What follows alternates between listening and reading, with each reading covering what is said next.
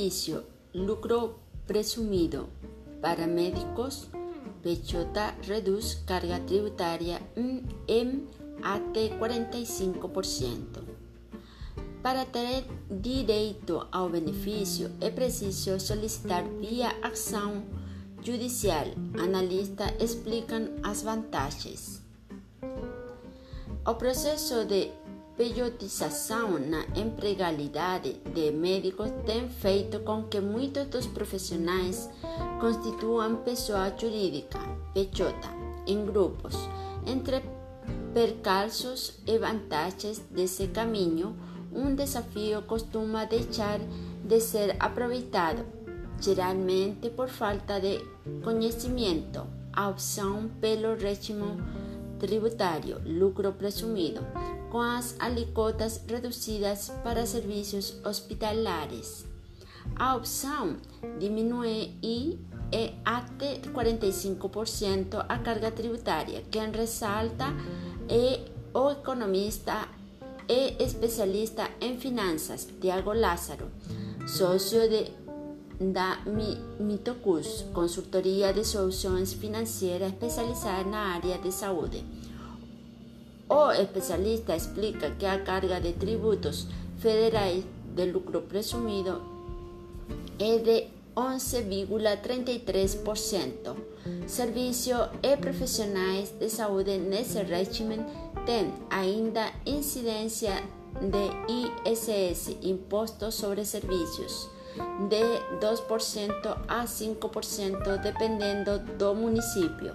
Assim, a alíquota efetiva dos tributos pode passar dos 16%, de acordo com o faturamento para serviços clínicos e hospitalares. No entanto, a legislação prevê redução da alíquota dos tributos federais incidentes. São eles IRPJ, Imposto de Renta Pessoa Jurídica, CSLL, Contribuição Social sobre Lucro Líquido, EPIS, CONFINS, Programa de Integração Social, Contribuição para o financiamento da Seguridade Social. Com isso, de acordo com a situação, a carga total, tributos federais mais ISS pode baixar para 9%. Isto é até 7 pontos percentuais, ou quase 45% a menos, sublinha Lázaro. Para grupos de médicos, contudo, a conquista do benefício é possível mediante solicitação judicial, conforme observa o advogado Lucas Souza, também de MidFocus. Ocorre que há uma interpretação da Receita Federal sobre o conceito de serviços hospitalares para fins tributários, que vem sendo contestada em geral de maneira exitosa, judicialmente ampliando o leque de beneficiados. Segundo o advogado, a introdução normativa da Receita, atualmente em vigência 2017, estabelece entre os requisitos para o benefício tributário no lucro presumido que os serviços não sejam prestados em ambiente de terceiros. Entretanto, a norma se tornou incompatível com a realidade prática e o Poder Judiciário tem reconhecido isso. Souza pontua que depois da Lei Federal 13.429-2017, a da reforma trabalhista, clínicas e hospitais poderão passar a contratar médicos como pessoas jurídicas e não mais só o regime CLT consolidação das leis do trabalho. É o chamado fenômeno da pejotização não é raro com os médicos constituindo grupos por especialidade. Dessa forma, continua o advogado. Tais personalidades jurídicas formadas se configuram em prestadoras de serviços hospitalares, ainda que não necessariamente em seus próprios ambientes. Ao contrário, a grande maioria dos serviços é prestada em ambientes terceiros. É possível fazer um pedido judicial requerendo aos grupos de médicos o benefício do lucro presumido aplicado a clínicas e hospitais, sublinha Souza.